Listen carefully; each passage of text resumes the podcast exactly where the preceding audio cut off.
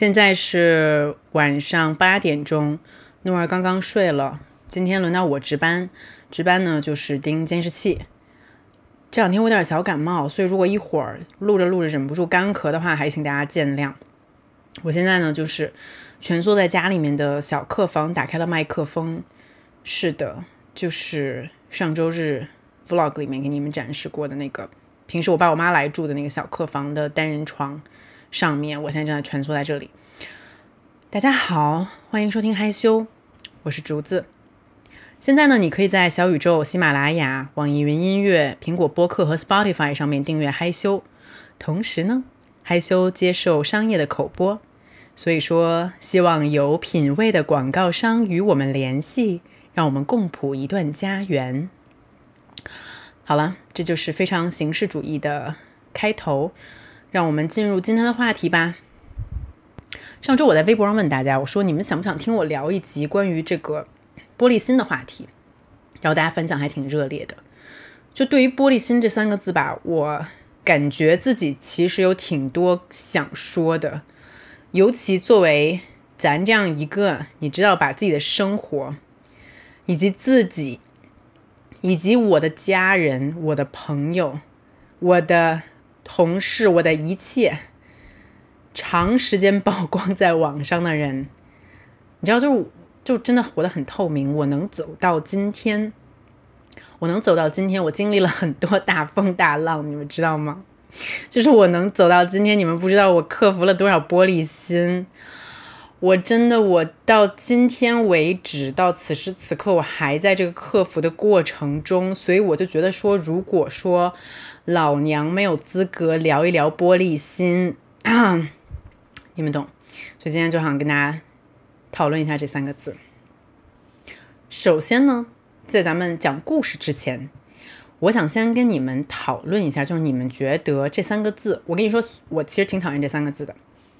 我不觉得它是什么好词儿。就玻璃心，如果你身边即使是有这样的朋友或者家人，也请不要用这三个字来形容他们，因为我觉得。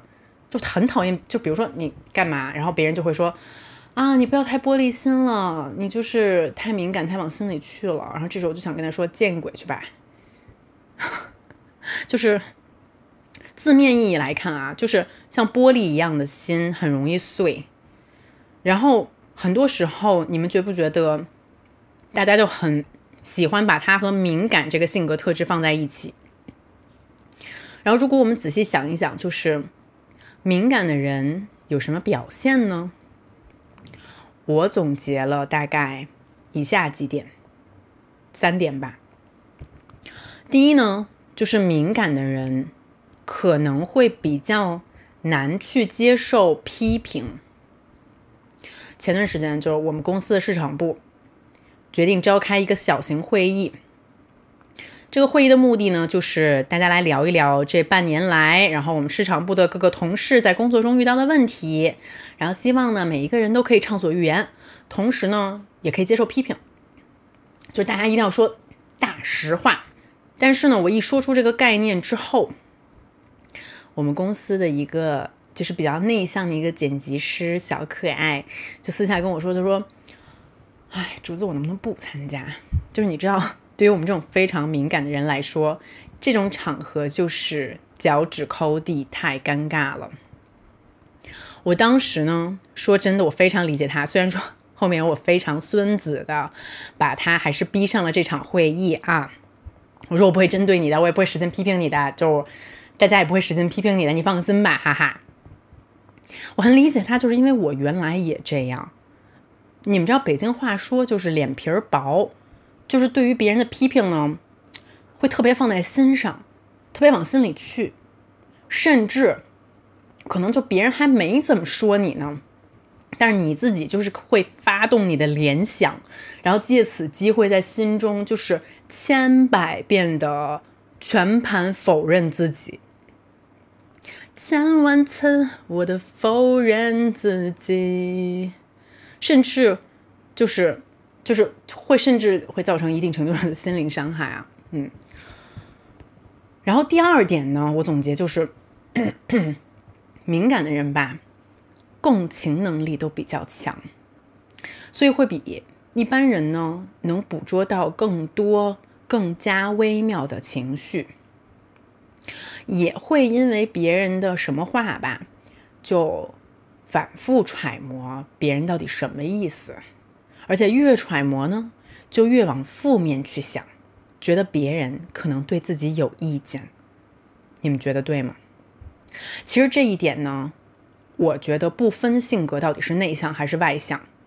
比如说我妈，我妈就是一个很典型的外向型的敏感的人，她的共情能力特别的强，就是属于随便看个电视就会跟着一起笑一起哭，就经常我还没有我 get 不到的时候，她就已经泪流满面了，然后。他也会被很小、别人很小那种言语所伤害，就明明别人不是这个意思，但是他会想歪。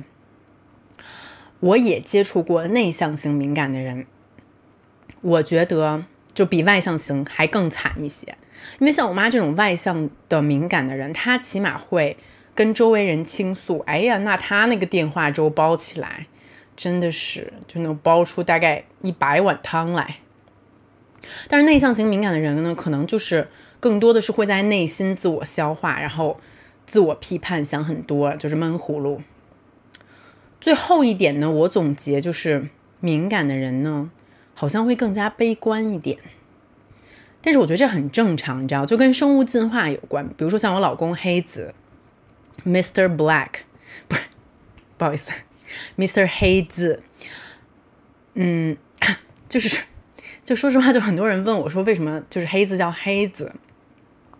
可能不熟悉的听众在这里，我要向向大家稍微解释一下，就是我的丈夫，嗯，黑子呢，他是一个突尼斯人，北非，突尼斯一个非常非常小的国家，但是我们俩呢是在英国伦敦认识的，就是我们两个人都是其实在嗯英国生活比较久的异乡人，然后呢，嗯，跟彼此见面之后呢，就。算是还是蛮一见钟情的吧，然后就爱上了彼此，然后恋爱、结婚其实都是在英国完成的。然后结婚之后没多久，我就跟他说：“我说我想回中国生活。”然后他那个时候刚好事业也遇到了一个瓶颈，所以就是基本上就是我把一个老外带回了中国这样。然后他在中国刚开始的第一年啊，就很认真的学习中文。然后我们现在已经回国生活了大概三年的时间了，他的中文水平就是真的。就还挺还是挺挺不错的这样的一个这这样一个这么一个情况吧。然后呢，他为什么叫黑子呢？我跟你们说，这个是我们第一年回国之后有一个晚上，我很开心的与我的一众好友去北京的某个演出场所看一个国外的乐队演出，然后呢，我就喝多了。然后我的朋友也喝多了，然后我们就在演出场所的外面闲聊，然后就非常就非常聒噪的那种闲聊，然后也不知道为什么大家都问到说，哎，黑子他的就是 last name，他的这个姓是什么？然后我就说了他的姓，就是他的姓实际上就是就是就叫 Tada，你知道吧？然后呢，就不知道为什么，就可能我。我我我喝多了，嘴有点瓢吧，然后我说出来就很像是黑的，然后就很像这黑子，黑子，黑子，你懂吗？然后后来我就就觉得说，哎，baby，也许你的中文名可以叫做黑子。然后这就是一个玩笑，就是你们知道黑子就是在北京就是那种胡同里的大哥。就是胡同里面会在背上纹一整只虎的大哥，可能叫黑子强子，光头，就是特狠的那种，就满脸横肉那种大哥，你知道吗？就他与我的北非丈夫可能联系非常的微弱，我也不觉得，就是说咱们随便，咱们喝多了随口瞎说的这么一个名字，就真的成为他的中文名。但是时至今日。时至今日，他现在就在中国，他就叫黑子了，就是，这是我喝多了起的，他就真叫黑子了，就是，你你们知道，就是在上海大街上，经常比如说啊，有人把他认出来，然后就是一个中国女孩，你知道吗？就是跟他非亲非故，然后就大老远就冲他就叫：“嘿，黑子，哎，你是不是黑子？”哈哈。然后我们的办公室也是，就大家大家忘记了他的英文名是什么，在这里我也干脆就不提起吧，就提起也无所谓，反正大家就记住他就是黑子。就 all the time 我们在公司说到什么，然后我们就会说，嗯，可是黑子觉得，就是黑子认为这个月的 KPI 应该是什么，然后我妈就会，我妈就会捧起诺尔的脸说，你知道你的爸爸叫做黑子。就是，就是你们懂吗？这是我喝多了给大家起的名字，我不是认真的。Anyway，我刚才说到哪儿来的？哦，我要说就是这个敏感的人的最后一点啊，就是相对比较悲观一点。比如说像我老公黑子呢，他在做事情之前，他就总会往最坏的方向去想。真的就是，比如说我们俩一起开服装公司，他就会想说，这个公司最差破产的话会怎么样？然后我们俩生一个孩子，然后他就特别的胆战心惊，他就总会想，如果这个孩子有先天的遗传病该怎么办？然后比如说他明天要做一个演讲，OK，首先。他就不会去做一个演讲，就他这种人的性格，如果有这种事情发生，他就会无比的焦虑。就明明他的口才很好，但是在准备的时候，他就会觉得明天一定要完蛋了，就是没有人会听得懂他的笑话。就包括你知道，我俩结婚，就我俩其实没有办婚礼，你们知道吧？我们就是在，嗯，东伦敦，就是我家住的那片儿，然后呃，当地的这个市政府厅里面领了个证儿。然后我们双方的家人就真的是只有家人以及在伦敦的少量朋友，我们就一起去餐馆吃了个饭，就 literally 是一个我俩挺爱吃的一个西班牙的一个小酒馆儿。然后我们就我们就订了一包间儿，你知道吗？我们俩就在包间儿里就把这事儿给办了。然后我就说我说 baby，但是你虽然说只有二十个人，但是你还是要稍微演讲一下。然后他就无比的害怕。他无比的不想面对这件事，他就觉得说一定糟糕透了。但其实最后他讲的很好啊，你知道吧？但他就是这种人，嗯，就除了我刚才叙述的这些，也许说到一些地方，然后你会点头，嗯，但 你知道，我就我也瞎说八道，我就很主观。就你怎么确定自己到底是不是一个敏感的人呢？前段时间啊，就我们公司 TR。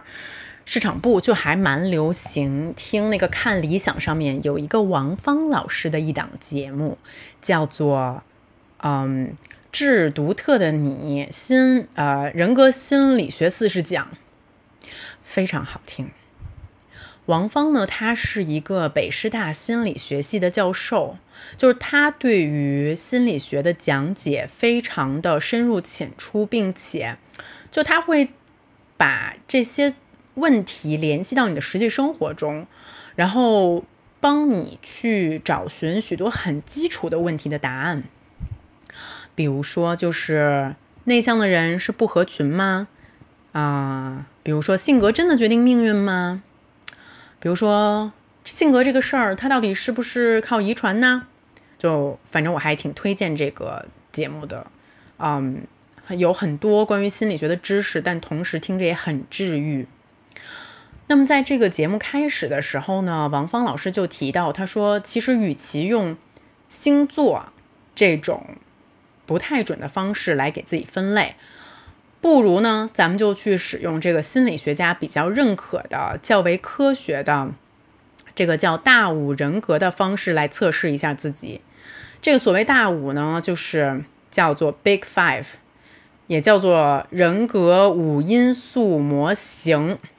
其中呢，就有五个，嗯，五个这个，呃，特征，呃，有什么外向型啊、宜人性啊，然后尽责性啊、神经性、神经质啊，还有开放性。然后你可以通过这个测试呢，获得一个呃五角五角的一个图案，然后这五个角呢，就分别代表了你的各项得分。所以说这个图案会随着你的得分，它长得可能不一样。然后。如果说你在神经质这一项的分数比较高，也就是通常就是可能是我们就通常说的这种比较敏感的人。所以说，如果大家嗯就是对这个测试好奇的话，可以搜一搜这个大五人格测试，然后我也看一看我能不能把这个看理想的这个测试链接贴出来。所以说，在做这一期节目之前，我也一直在想，那我到底算不算一个敏感的人呢？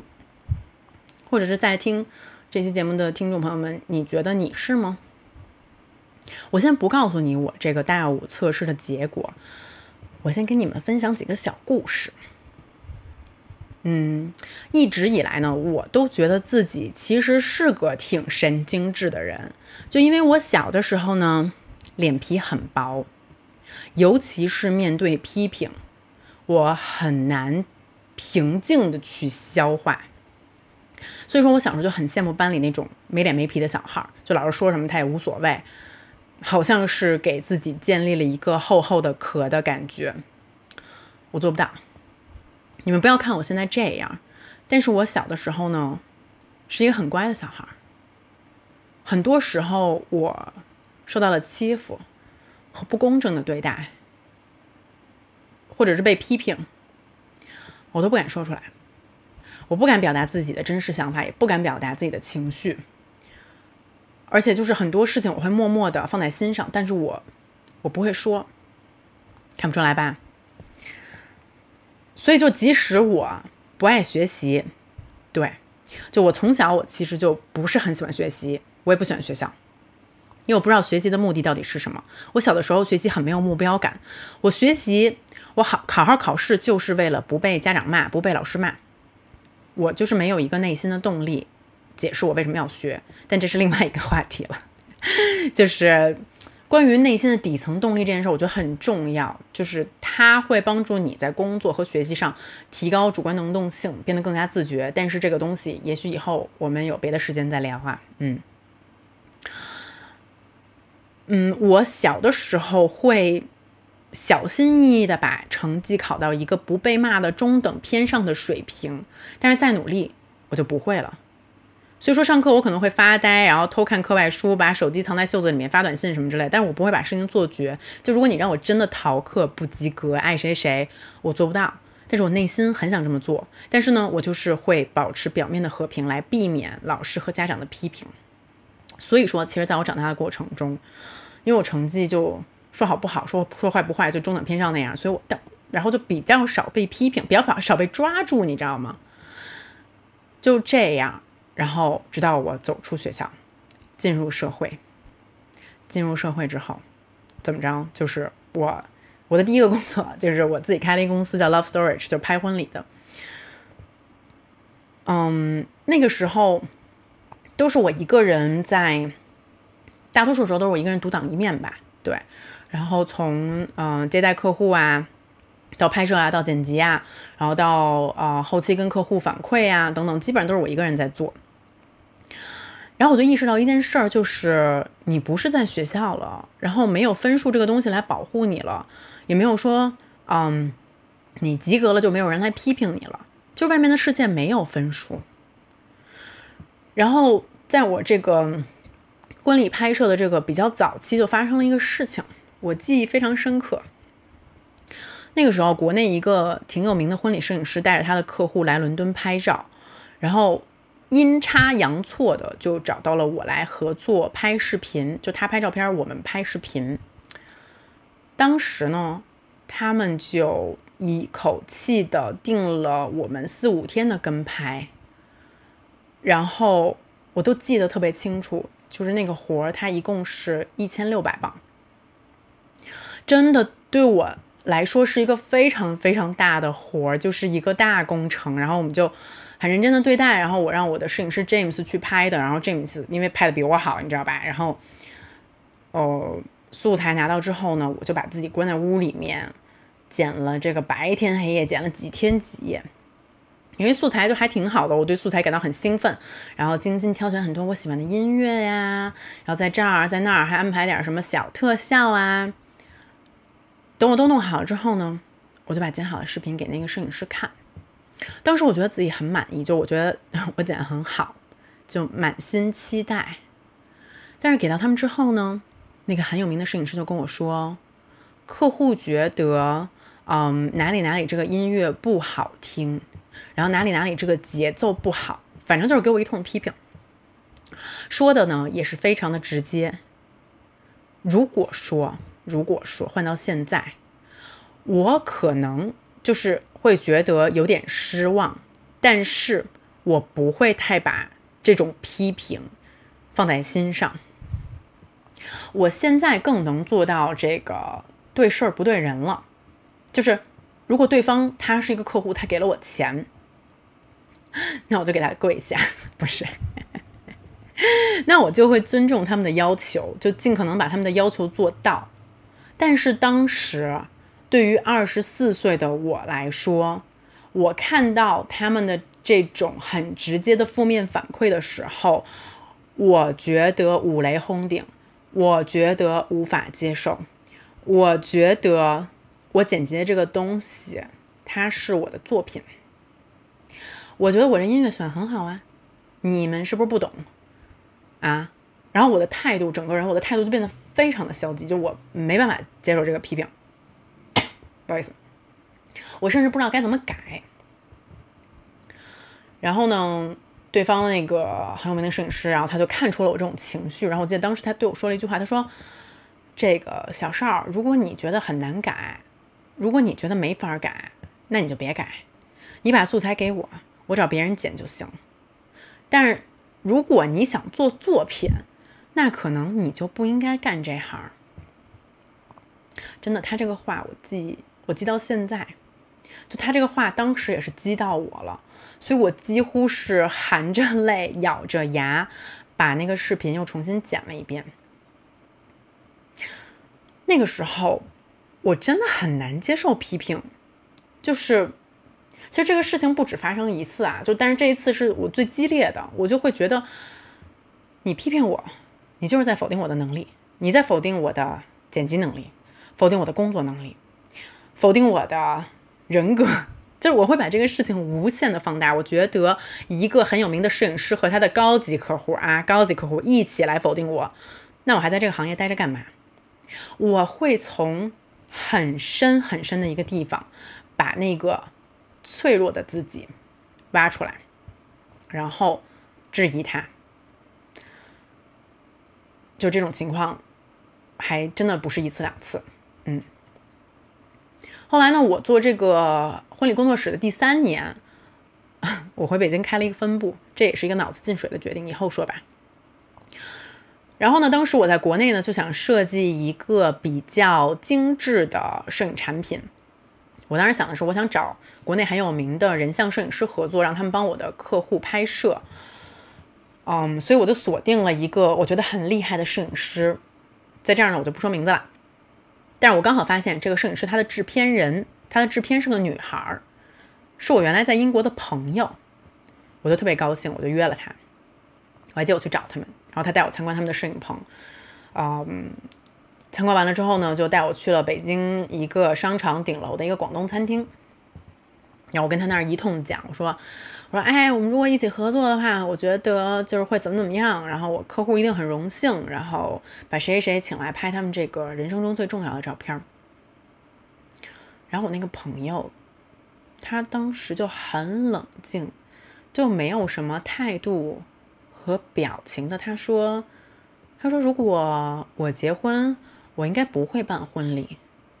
我如果办了婚礼，我也不会拍婚纱照，啊，然后我当时其实脸有点僵，因为你知道，就是我就是干这个的。然后你这样说，但是我就是不愿意当面去跟别人发生冲突，我就还是很天真的问他，我说为什么呀？然后他又说他觉得拍婚纱照很假，没什么意义。你知道，就是一个敏感的人。会有一个什么问题吗？就是，就是即使别人扔了一坨大便在你的脸上，很多时候你都不想让对方难堪，就是你恨不得会说：“哎，没事没事，哎，你不小心扔的吧？哎呀，我自己擦了就行了。”你知道吗？就是就是这样。所以当时他说这个话来的时候，就是已经让我在心中吐出一口鲜血来了。然后，但是我还是会，就是表面上很 nice 这样。然后紧接着呢，我们俩又说说说说，就我感觉我已经快把前面这茬儿就是稍微忘掉一点了。然后他又说了一句几乎毁灭我的话，他说。他说：“竹子，谁谁不能给你拍？这不是钱的问题，因为像他这样的摄影师，他是不会拍普通人的。你们知道吗？他是不会拍普通人的。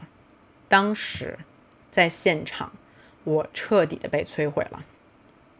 你知道，就是我二十多岁的时候，不像现在这么的自信，我不像现在这么的坚定的知道。”我 TMD 的是谁？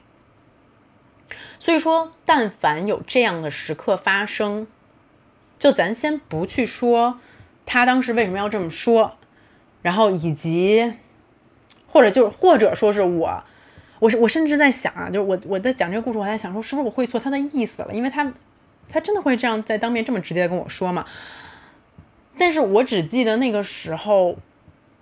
我很脆弱，就是我为自己曾经做过的很多搭建的很多底层逻辑，就这样被对方轻轻松松的拿起来，然后甩在了地上。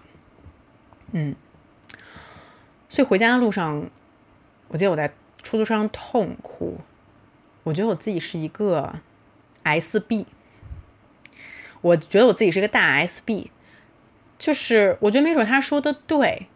你知道吗？就反正我像一个甲壳虫吧，就彻底被翻起来，然后掉了个个儿，然后在地上那样躺着，不知所措的张牙舞爪。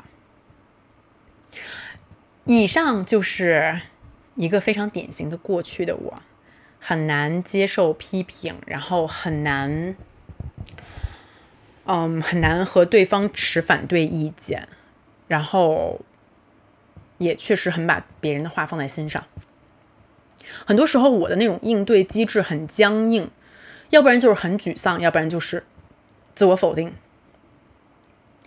我很难从这种负面的事情里面看到任何正向的东西。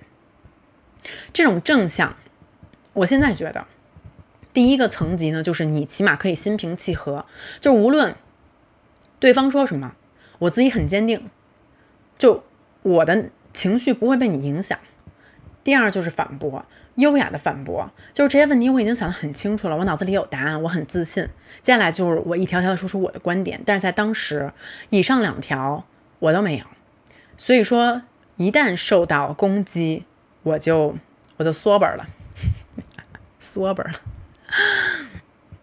直到有一件什么样的事情改变了我呢？我在伦敦有一个朋友叫做 Cindy，Cindy 也是一个北京女孩。就是大大咧咧的，然后笑得特别灿烂，一个非常阳光的一个女孩。然后她大学毕业之后呢，就留在了伦敦的银行工作，属于那种工作也很好，然后很独立、很聪明，总是把自己的生活打理的井井有条的这么一个姑娘吧。然后呢，她在工作之余自己兼职，还开了一个中餐外卖的这么一个生意。就因为她本来就是一个很爱做饭的姑娘。然后就找了一个厨房，把咱们中国的什么卤鸡、什么什么卤肉饭呀、什么烧鸡腿啊这些中餐做成了盒饭，然后卖给他们这种啊金融白领上班的这种写字楼。然后这个生意呢就越来做越来越好，他就开始雇佣厨师啊，把整个做饭的这个过程流程化呀，然后还准备开这么一个线下店。啊，我记得特清楚，有一次我俩就坐下来吃饭聊这些事儿的时候。他就特别特别大方的跟我说：“他说，竹子，你可以给我一些建议吗？你觉得我哪些地方做的不好？我特别喜欢听别人的批评。我至今还记得那一刻，我被震惊了。我当时觉得，什么？这个世界上竟然还有人主动寻求批评，而且他还就是一副乐呵呵的样子，你知道吗？就那一刻。”让我瞬间产生了一个大的问号。哎，你知道，就这个问题，我也觉得挺有意思的。就是你们人生顿悟的瞬间都是什么样子的呢？有的人，我曾经问过这个问题，有的人顿悟的瞬间是在看书的过程中，但是虽然说我家有很多书，我平时也挺爱看书的，但是我顿悟的过程很难在读书的时候发生。我顿悟的过程一定是在我做一个事情的时候，一定是我到了某一个情境之中的时候，然后有一有别人的一句话发生了，或者我自己的一句话发生了，会让我产生这样一个顿悟。但是那个是我现在记忆很清晰的一个顿悟的瞬间，我就突然觉得说，我塞，这是一个多么朴实的道理，我为什么一直没有懂这个道理？包括我后来学滑雪的时候，你知道，就是初学者一开始总是摔得四仰八叉的。然后我的丈夫黑子就会跟我说：“说这样特别好，摔就代表你在挑战你自己，摔你才能有进步。如果说你去永远滑初级道，或者只永远滑中级道，你不去挑战自己，不去滑那些也许你会摔的到，你就永远没有办法进步。你必须主动寻求摔的机会。”然后。我就突然想通了，就是我突然明白一件事情，就是我之所以会害怕批评，我之所以会把批评这件事儿很放在心上，就是因为很简单，我还不够笃定，我还不够自信。其实很多敏感的人格，说到底，就是因为你不够笃定，你不够自信，所以说。在被批评的时候，就我感觉，我一个隐藏的很好的很久的一个东西突然被挖了出来，然后丢在阳光下面，所以我才会觉得说，是不是别人觉得我很差才会这样说呀？是不是别人根本看不上我呀？就是你平时明明搭建的一个很好的系统，其实是有漏洞的，一下就被击垮了。我今天想跟你们分享两个武器，我不知道有没有用，但我先说吧。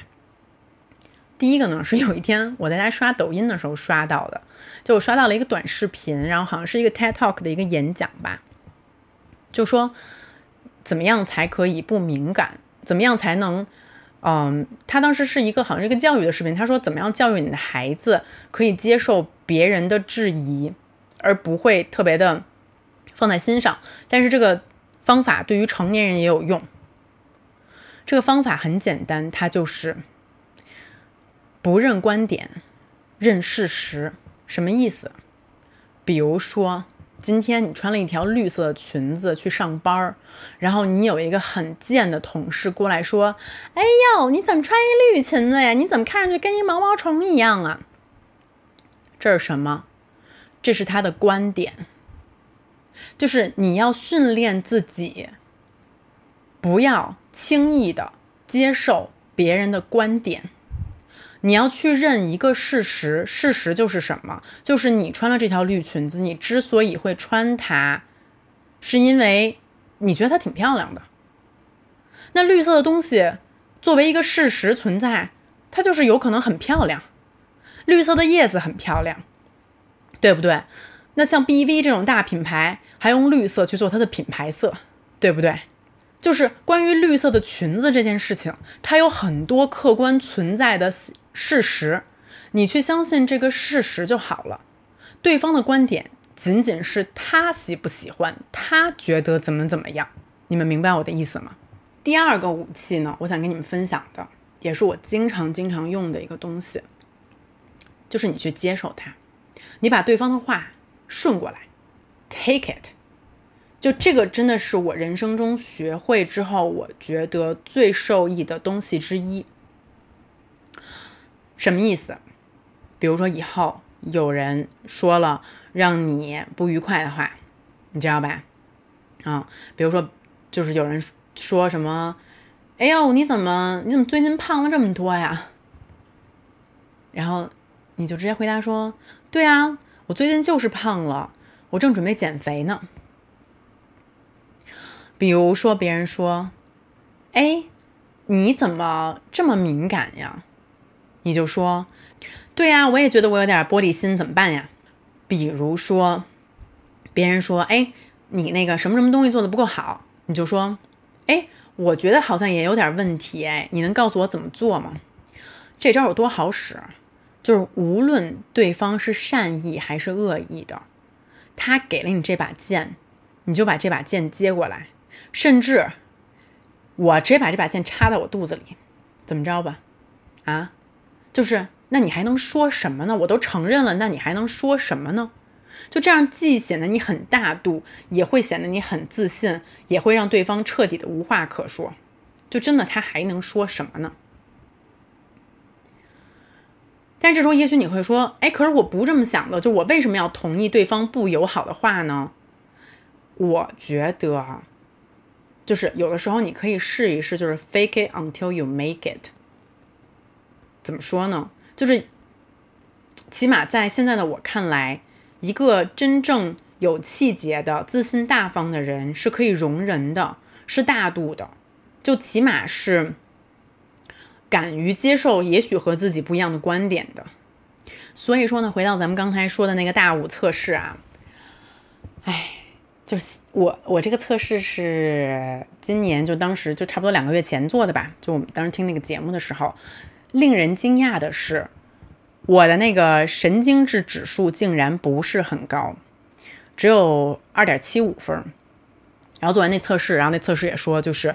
啊，我现在情绪还是还还还，我现在还是有比较好的这个处理情绪的能力的。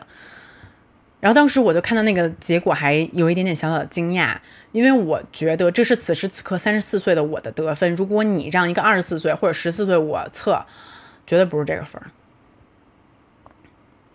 尤其是过去几年，我说实话，就是我当了博主以后，真的就是对于什么敏感测试，什么是敏感？啊，你要敏感，你就别干这行了，真的就是。在此，我跟你们分享，你们知道，我 人生第一次打开一个对我充满，在网上一个对我充满恶意的帖子是什么心情吗？就如果说像前面说的，在你没有成为一个博主的时候，或者在你没有成为一个。算是半个公众人物的时候，你所接受的批评，哎，对吧？咱起码是一对一的，对吧？哎，怎么着？你妈你骂你，你老师骂你，还是你老板骂你，对吧？这怎么着也是一个面对面的。但是现在在网络上，在这种匿名的情况下，根本不认识你的人，往往会说出更加 TMD 的冲击你心灵健康的东西。我至今都记得，我第一次打开这么一个骂我的、关于我恶评的这么一个在网上看的这么一个东西吧。那是哪天？然后当时我在哪里？就是那一天中的很多细节，我看到这个帖子的时候，我手捧着手机，然后心跳加速，然后。感觉到非常的羞愧，然后羞愤、伤心，甚至很恨不得想找一个洞钻起来这种心情，甚至很多很多天以后，我都被这个帖子里面那种形容我的那种非常负面的话所困扰着。而跟现实生活中不一样的是，我冷不丁的看到这样一个东西，但是你甚至不知道说这些话的人是谁，就是这是一种什么感受啊？嗯。我只能说，就是，嗯，对于现在的我来说，嗯，后来我才知道，这点东西，当时你看到这点东西算个屁呀！后面可能还有更更真正的大风大浪的，你知道吗？而当你整个人被裹挟到一种巨大的风和浪里的时候，起码在网络上，你知道，就是很多时候真相是什么，你到底是怎么想的，这些事情根本已经不重要了。就是这个世界上，你要接受这个世界上有人喜欢你，就必定有人讨厌你，你知道吗？这只是一个单纯的数学问题，这仅仅是一个概率问题，太正常了。而且如果有很多的人充满浓度的喜欢你，就会有很多人充满浓度的讨厌你。就是为什么你一定要做一个不被讨厌的人呢？如果你被讨厌了，就请你去再读十遍 《被讨厌的勇气》。嗯。经历过一些事情之后吧，反正我想说的就是，嗯，在你经历的时候，你觉得这简直是最糟糕的事情了，你觉得全世界都讨厌你，就是甚至我会觉得他们说的对啊，嗯，我也忘了事实的真相到底是什么了，我也忘了自己到底是一个什么样的人了。我很多时候经历到最后的时候，甚至经历到最后的时候，我自己也信了那些骂你的话，就像刀子一样，玻璃心就直接给你踩烂了，你还玻璃心。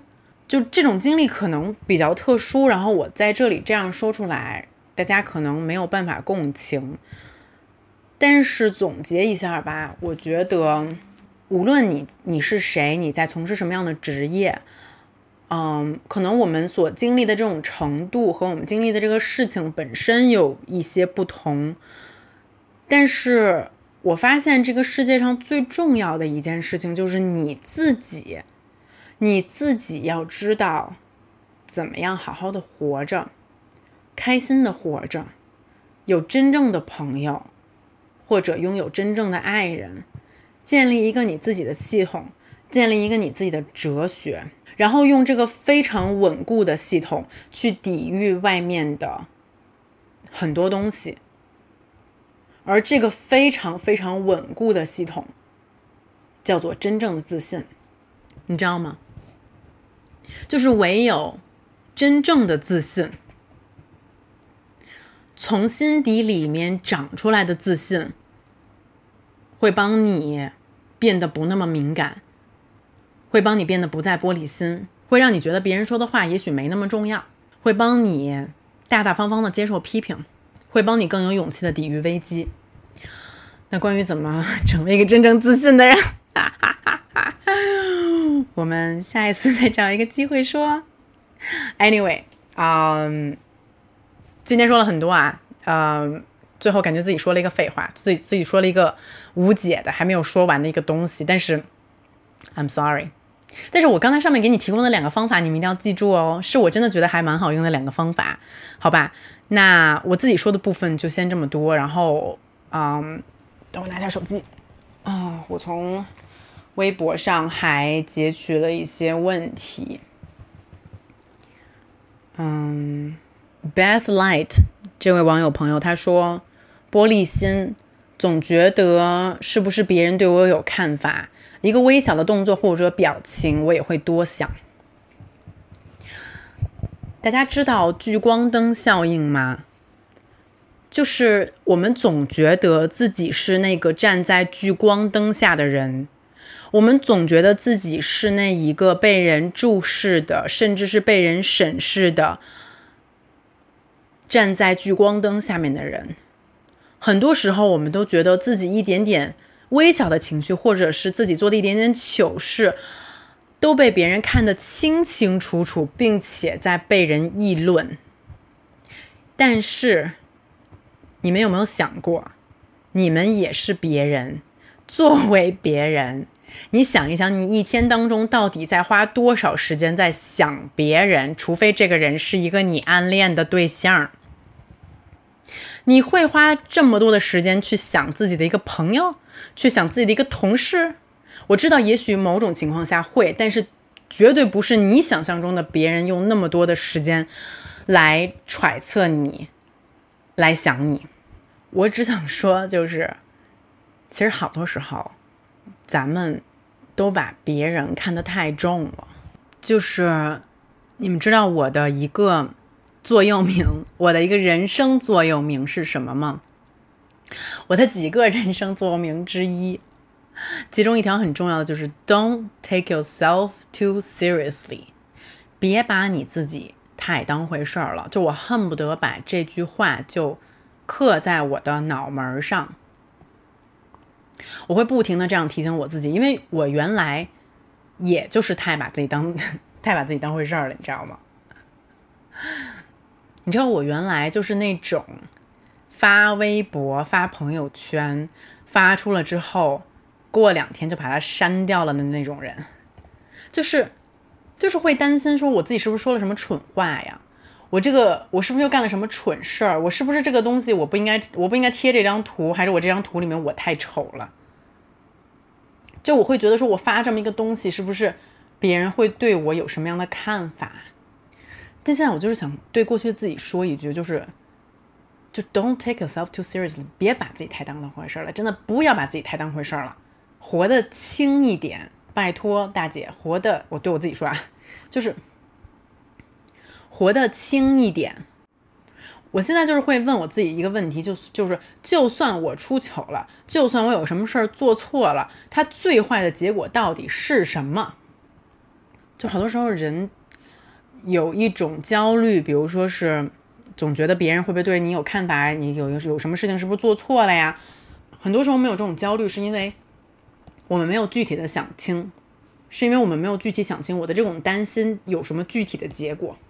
就是现在你放胆的想一想。别人就算对你有一点看法，会怎么样？他会跟领导打小报告啊？好，就算他打了，那怎么着？领导会因为他对你有看法把你辞了，或者说，他要是领导真把你辞了，你是找不到下一份工作啦？那如果说我真的把我所有的担心都具体化了之后，就还是回到那句话吧：我怎么变成一个更优秀的人？然后你就去做那些正向的努力。你多读书也好，你考证也好，你学英语也好，whatever，就算是我们最极端的假想，最后也会回归到一个较为正能量的解决办法上面，对不对？九月里的果子酒说，高敏感人格感觉自己有无数个社交面具，对不同的人，在不同的场合，有时感觉自己很假，但是又做不到坦然地展示真实的自己。会有种人设崩塌的感觉，常常拿过去的痛苦来惩罚自己。我就是内耗狂人和脆弱玻璃心。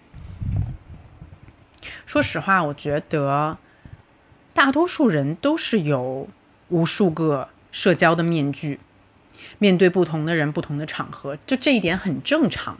我记得我刚到英国读书的时候，然后尤其是跟各种不同文化背景的同学交朋友的时候。我都觉得我在他们面前不是我自己，甚至有一种活泼开朗，是我逼自己呈现出来的感觉，和我为自己塑造的另外一种人设，就是那种可以轻而易举的，嗯，说笑话，然后和别人笑成一团的。然后有的时候，甚至我抽离出自己，我看在看到那个站在大街上正在跟别人喝啤酒的那个人，我想说他是我吗？我自己从来没有看到自己有这么一面，你知道吗？但后来我觉得，你不觉得这挺好的吗？啊，就是就是有一句话我经常不懂，就是一定要做自己，就是你干嘛干嘛干嘛，别人就跟你说，哎，因为你要做自己呀。但是你你们知道自己不是单一的，自己不是只有一面的，自己有的时候就是会惊讶到你自己，但是为什么它不是你自己呢？你知道吗？就是我觉得我们是可以让不同的面的你自己跑出来的，这没有任何问题。